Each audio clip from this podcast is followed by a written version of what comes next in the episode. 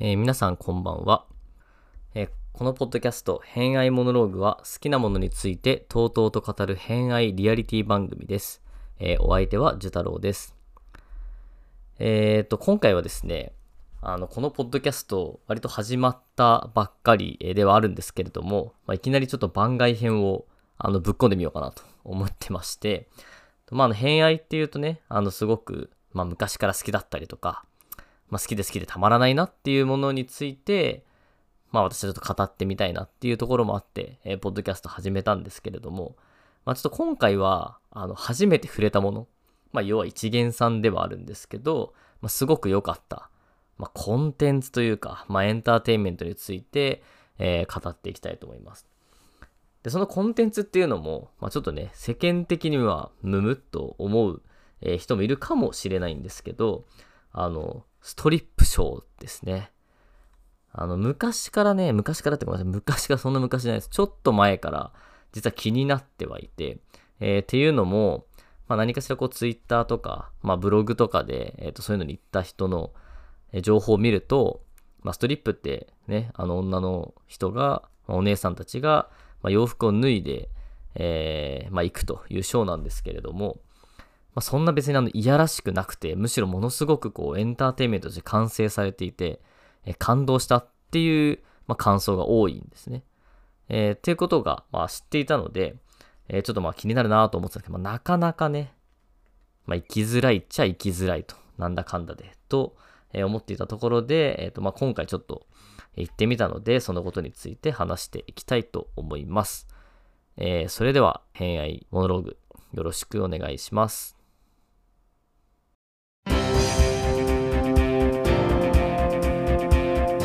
偏愛モノローグ。というわけで、えーま、ストリップショーに行ってきましたよというお話なんですけれども、えっと、今回私は、まあ、浅草ロック座という、まあ、浅草にある、まあ、ストリップショー、なんて言うんですかね、ストリップショースタジオ。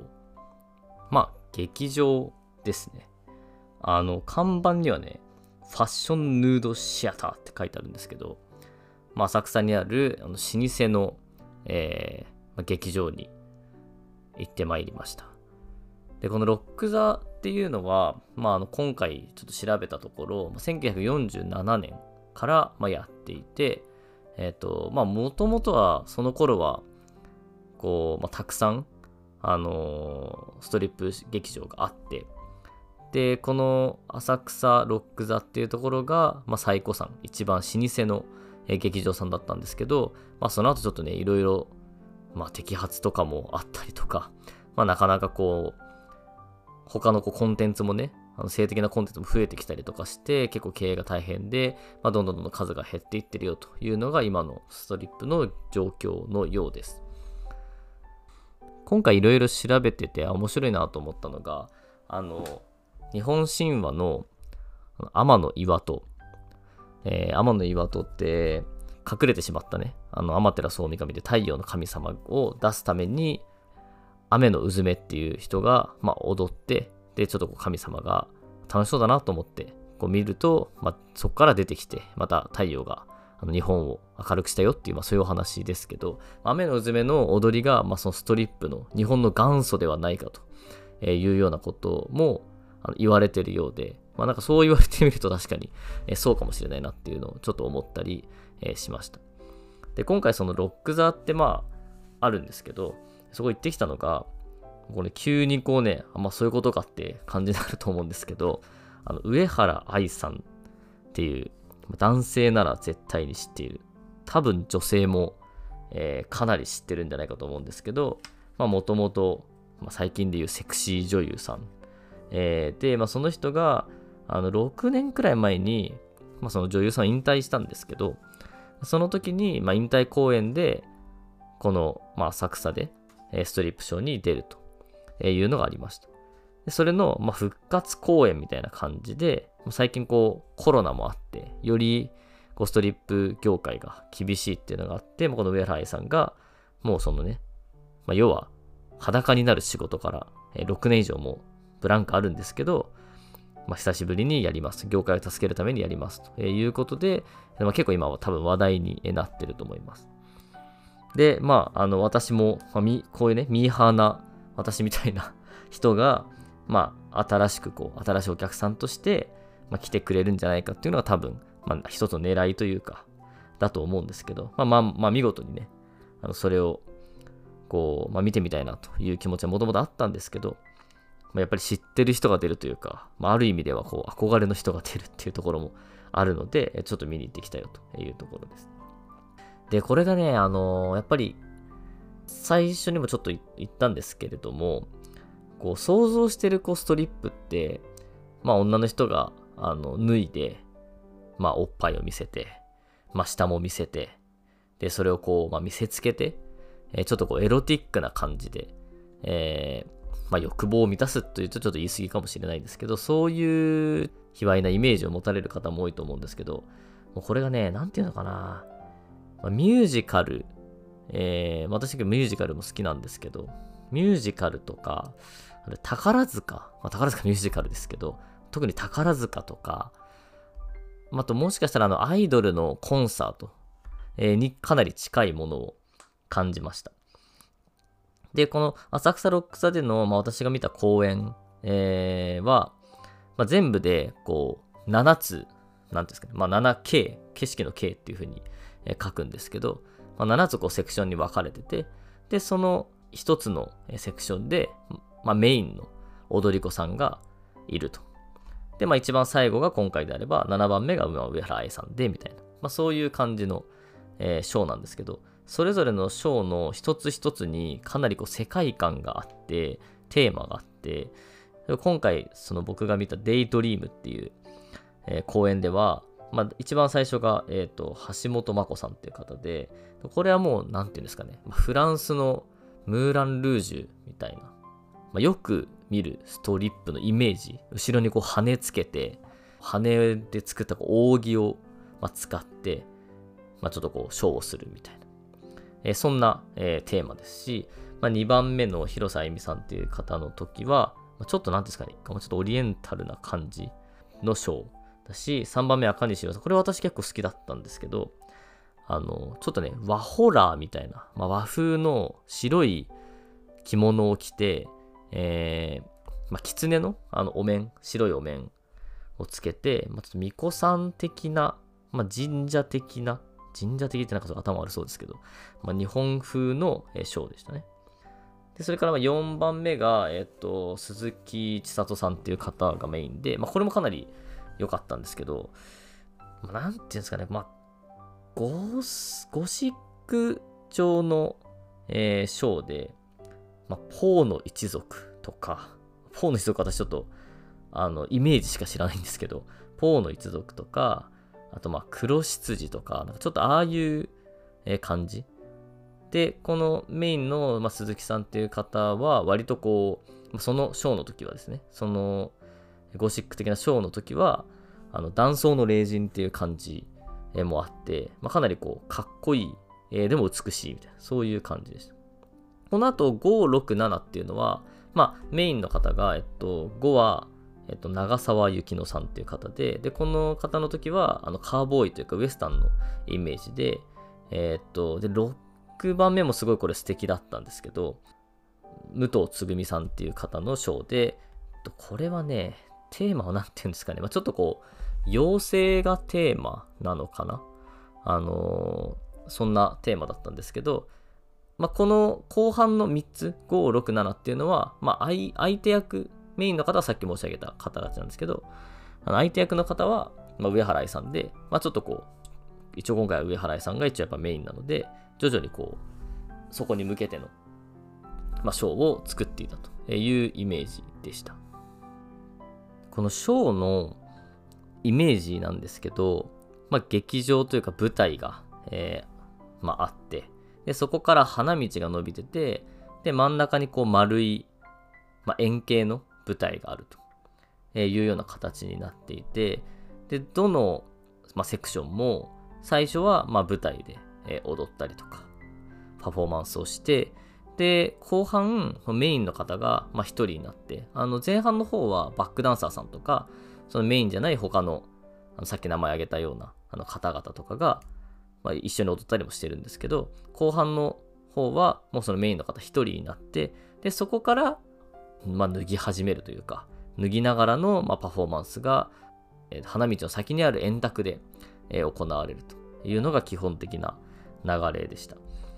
で、その中でも、あの、その円卓ってこうぐるぐる回るようになってるので、まあ、そこでちょっとこう表現しづらいんですけど、体の曲線美がこう強調されるように、ような動きだとか、まあ、さっきちょっと言ってた、あの、まあ、6番目に出られてた、まあ、武藤さんっていう方の、えー、まあ、その妖精をモチーフにしたっていうところは、まあ、紐というか、縄じゃないんですけど、こう布をこ体にあのまとってで、それでこう足とかを固定して、えどんどんどんこう上に登っていって、ぐるぐる回ったりとか、まあ、そういうえパフォーマンスもあったりして、それは非常にこう、まあ、単純に美しいとかもあるんですけど、まあ、すごいなっていうどうやったらこれできるんだろうっていうのも、えー、まあ、そういう感動も一つ、えありました。えそれでこのショーが、まあ、素晴らしかったっていうのは、あのまあ、さっきまでもちょっと言っているんですけれども、まずね、あの1つのセクションに4つ、4曲、3曲から4曲ぐらい、まあ、音楽がこう、まあ、切り替わってくるんですけど、まあ、その選曲ももちろんいいし、まあ、そもそもその劇場なんで音楽をこう爆音で、まあ、浴びてる。で、プラス、やっぱりその光のこう使い方っていうのが非常にあの素敵で、まあもう光とね、音楽で、本当に、まあ、ミュージカルとか舞台とか見てるような感覚だったんですけど、まあ、特にあのさっき僕が結構好きだったって言った、まあ、和風の、まあ、3番目に踊られた蟹西亮さんっていう方のパフォーマンスは最初にこう舞台の幕が、えー、開いた時にその白い着物を着てる、まあ、普通にもう着物全部着て、まあ、お面を狐のお面をしてるんですけどそこの背景がもう真っ白いライトがバーって当たってて、まあ、逆光ですよね。すごい神々しくてですね、まあ、それがこう非常にあの印象に残ってるなっていう、まあ、そういうパフォーマンス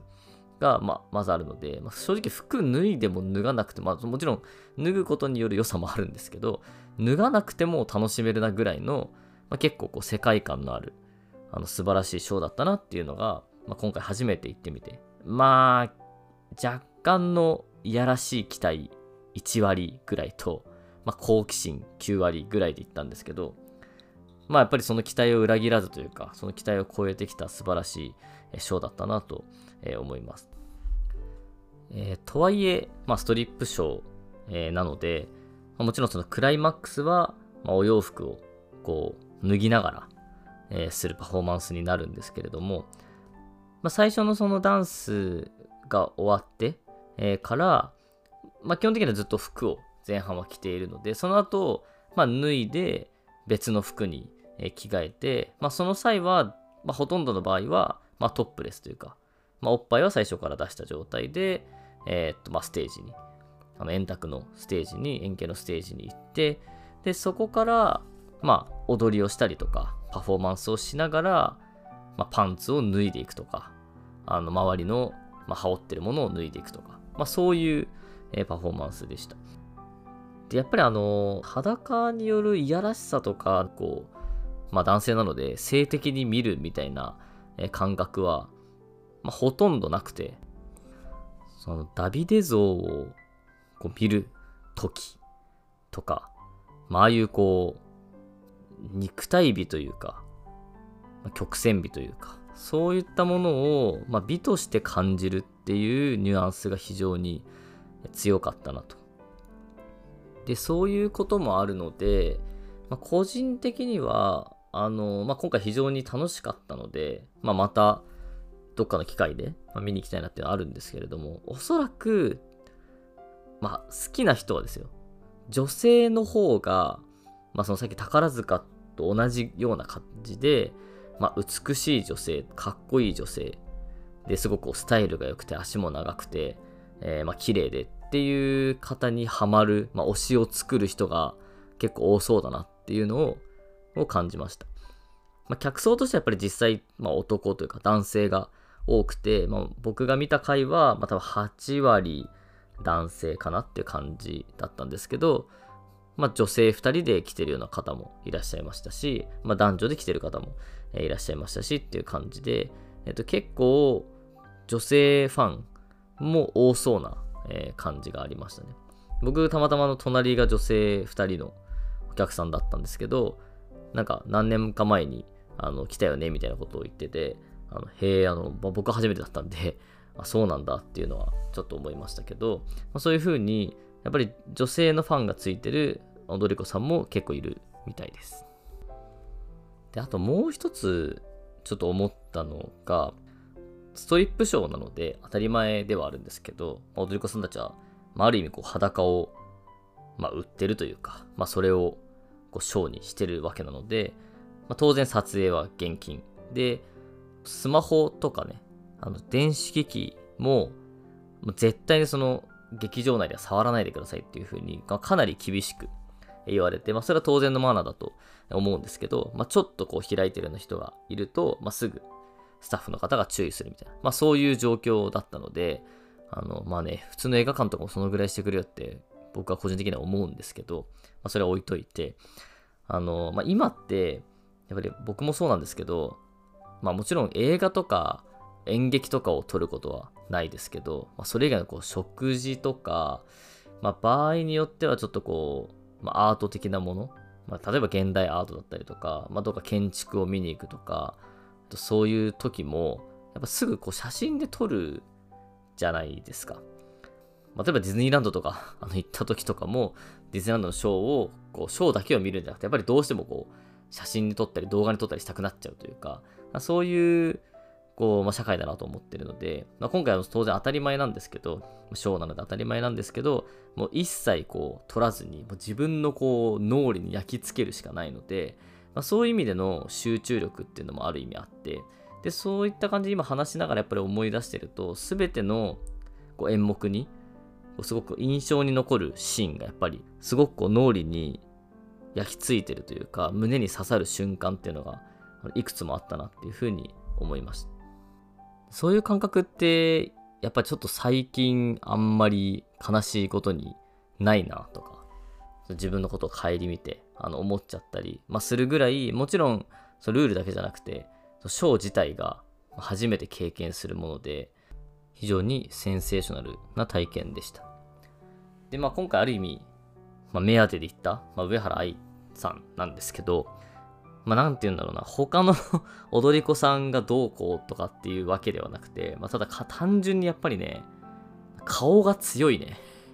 っていうのをあの思って、っていうのは別にあの、まあもちろん美人なんですけど、まあそれだけではなくて、おそらく他の踊り子さんとは、やっぱりちょっと異質の存在というか、踊り子さんたちは、